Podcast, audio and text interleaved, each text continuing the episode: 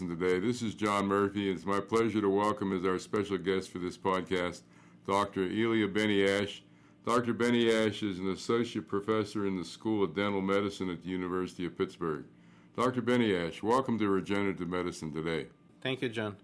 So, I know that your interests are in tissue engineering for what I'll call hard tissue, bone and teeth, and so forth. And this is a contrast to some of our guests in the past who have done some very pioneering work in soft tissue. So perhaps we could begin this discussion by you just sharing a little bit with us about your interest and the status of your work. The broad interest of our lab is biomineralization, which is, by definition, the study of the processes leading to formation of solids, of inorganic solids, by living organisms. And this is very broad topic, and it starts with bacteria that produce different kinds of minerals, seashells, sea urchins, and so on and so forth. Obviously, we focus more on the vertebrate and human hard tissues, such as bones and teeth. And since I'm in the School of Dental Medicine, my major interest is in the teeth. And what we are looking at, we are looking at how these teeth are formed, how the tissues in the teeth, enamel and dentin, are formed at the nanoscopic level, trying to understand how the different proteins and other macromolecules regulate formation of mineral phase, shape, orientation, organization, and mechanical properties as well. Many of these molecules are also involved in the mechanical performance of these tissues. Why we are doing this? These tissues are unique nanocomposites, and they are built bottom up in several hierarchical levels. The unique properties of these tissues are primarily determined by the structure because the components of these tissues are not particularly strong and actually probably material scientists will never choose this set of materials for their purposes. We think that understanding the formation of these tissues will lead us to development of new materials that will mimic the biological tissues and they can be used in tissue engineering, uh, regenerative medicine, as well as in other fields such as electronics or optical devices. So, if I may ask, I think I could say from what you just shared with us that, first of all, it's, it's certainly a long term study. This is some very fundamental studies that may lead to some very interesting outcomes. While some people have expressed interest in regrowing teeth, we all know that teeth have many different components, particularly I'm thinking of enamel and dentin. And so I believe that your interests are in reforming various components of a tooth as well as perhaps ultimately the tooth itself. Is that a correct presumption? There is a one way to look at this, although we are probably not in the business of growing teeth de novo because this is a very complex process which basically occurs in the development and in order to grow a new tooth you need to reconstruct the environment that occurs in development, which is extremely challenging. But what we are trying to do, we are trying to improve materials that can go into tooth repair and restoration, and we are trying to create novel materials that will last longer, that will produce much better biocompatibility, and so on and so forth. There are certain clinical strategies in terms of repairing teeth at the moment. How would your vision alter that? Well, the current dental materials, uh, let, us focus on this topic because I guess this is uh, much simpler to explain. They're uh, basically composites that were developed in the 50s and 60s, and the further development of this was very incremental and not particularly interesting. They are basically physical blends of mineral particles, polymers, ceramics, and so on and so forth. They don't have any particular structural organization. They're sort of homogeneous materials. While enamel is extremely anisotropic material, which behaves differently, different orientations. So what happens then? The uh, modern dental materials interface very poorly with the enamel, for example, or dentin, which leads to eventual delaminations of these materials, formation of secondary caries, and tooth loss. So we are working on the ways to improve the materials, the way that they will behave exactly the same way as the surrounding tissues will, which will eventually lead to much better clinical outcomes. Another area is restoration of the tissues that were, uh, let's say, due to the caries, often tissues demineralize. So nowadays, the treatment of demineralized dentin would be removing it and filling it with uh, man made material. What we propose is biomimetic remineralization of these tissues to complete restoration of its structure and the function. So, this is the areas we work in. Very interesting and certainly very promising if your hypotheses materialize. I seem to recall from something I heard or read that the environment in the mouth is pretty hostile in terms of lots of bacteria and so forth. Does that create problems for what you're trying to accomplish? Yeah, it's not just the bacteria. Bacteria is just one part of it, but pretty much everything we eat, drink, might cause problems. Let's say uh, changing the temperature in the mouth will basically often lead to cracking or delamination of materials from the tissue because the thermal uh, expansion coefficients are different. Obviously, the acidic drinks and bacteria cause demineralization of the tissues. And definitely in our research, we understand that the materials that we will eventually hope to produce have to withstand this harsh environment. And it's not just harsh chemical environment or physical condition. It's extremely demanding mechanical environment because the teeth are our major grinding devices. So teeth are made of two materials, enamel and dentin.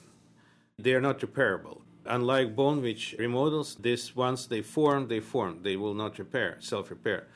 Yet they serve for tens of years throughout our life without catastrophic damage. This tells you of how well the nature designed this particular tools, if you want, because the lifespan of any grinding device, you can tell, in the industry will be years, maybe. I don't know. The drill bits dull, everything dulls, so you have to replace or repair them. These things work for years, for tens of years without repair. This is very unique. I think that's an interesting analogy in terms of other types of grinding devices.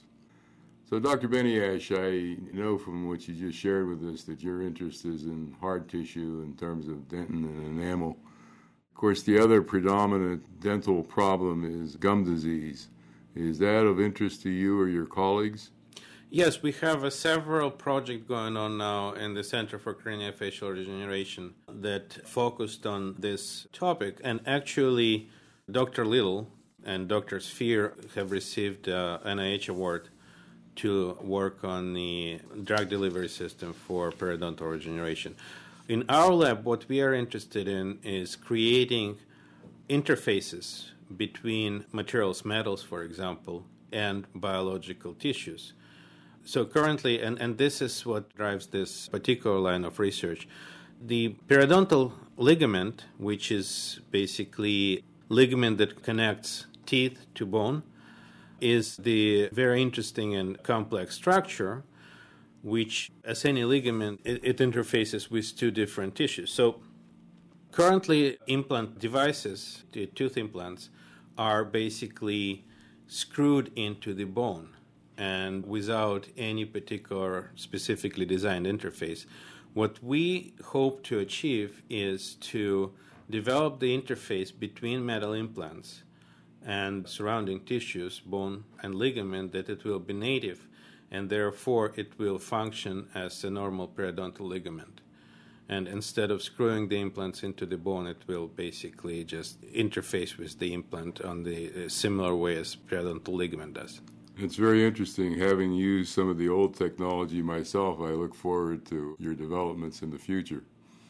So, Dr. Beniash, I recall that you had some recent accomplishments published by the National Academy of Science. Can you share that with us, please? Yes, this is a very interesting study. It's actually it was a very long study, and this was a collaboration between University of Michigan, the Forsyth Institute in Boston, and our Department of Structural Biology.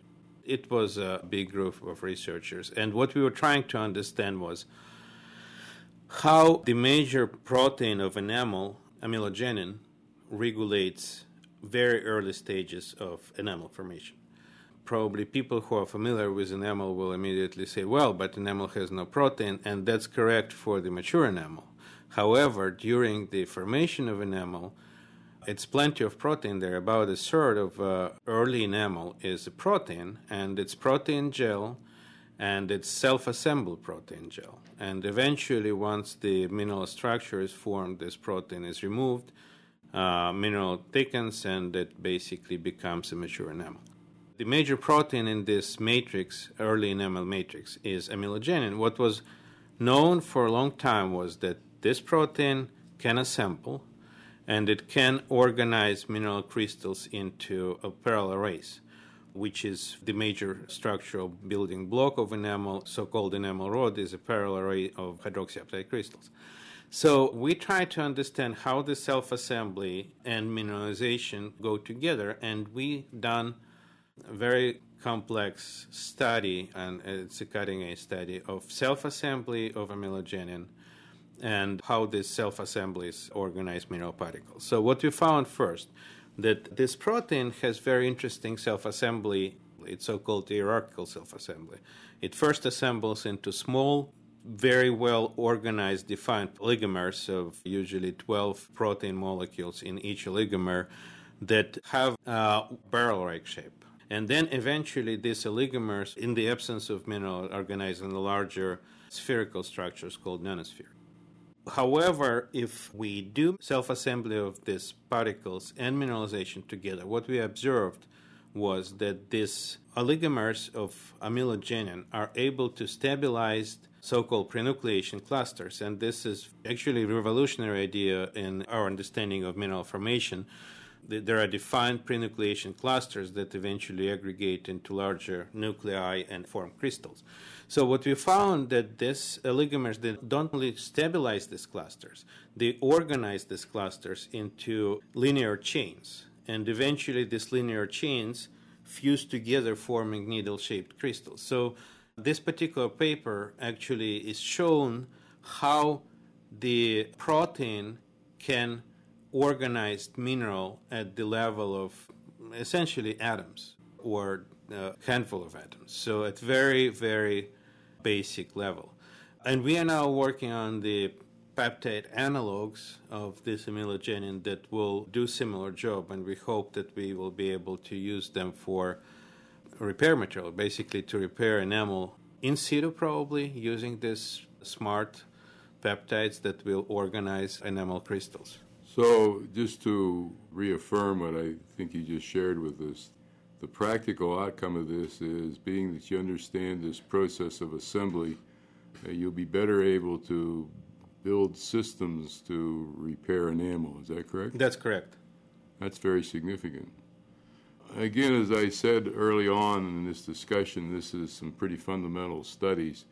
And many times when we have guests on these podcasts, we talk about the relative time frame where at least clinical trials might be available would I be in the right ballpark if I said this is maybe in five years something might come from this? It's always difficult. I've heard so many people giving a time frame, and just to see them be completely off. Sometimes it's off on the positive side, but most often it's on the negative side. Basically, people overestimate because you never know what lies ahead. But I guess because actually this is really a dental application, which is much easier in terms of the FDA approval, etc. It might be five to ten years time. We'll see okay. something. So it's not tomorrow. I think that was the point. No, it's not. No, no. We are not. We are not in the phase of looking for uh, industrial partners for right. to apply this technology. So, Dr. Beniash, I appreciate you uh, taking the time today to share your exciting research with us. We will post on the podcast website the URL for your lab website. So if listeners are interested, they can further explore your pioneering studies. As we conclude this podcast, I'd like to thank the McGowan Institute for Regenerative Medicine that sponsors this podcast series. Uh, we welcome suggestions at mail at regenerativemedicinetoday.com. And again, Dr. Beniash, thank you for joining us. And to our listeners, uh, we look forward to joining you with another interesting interview. Thank you very much.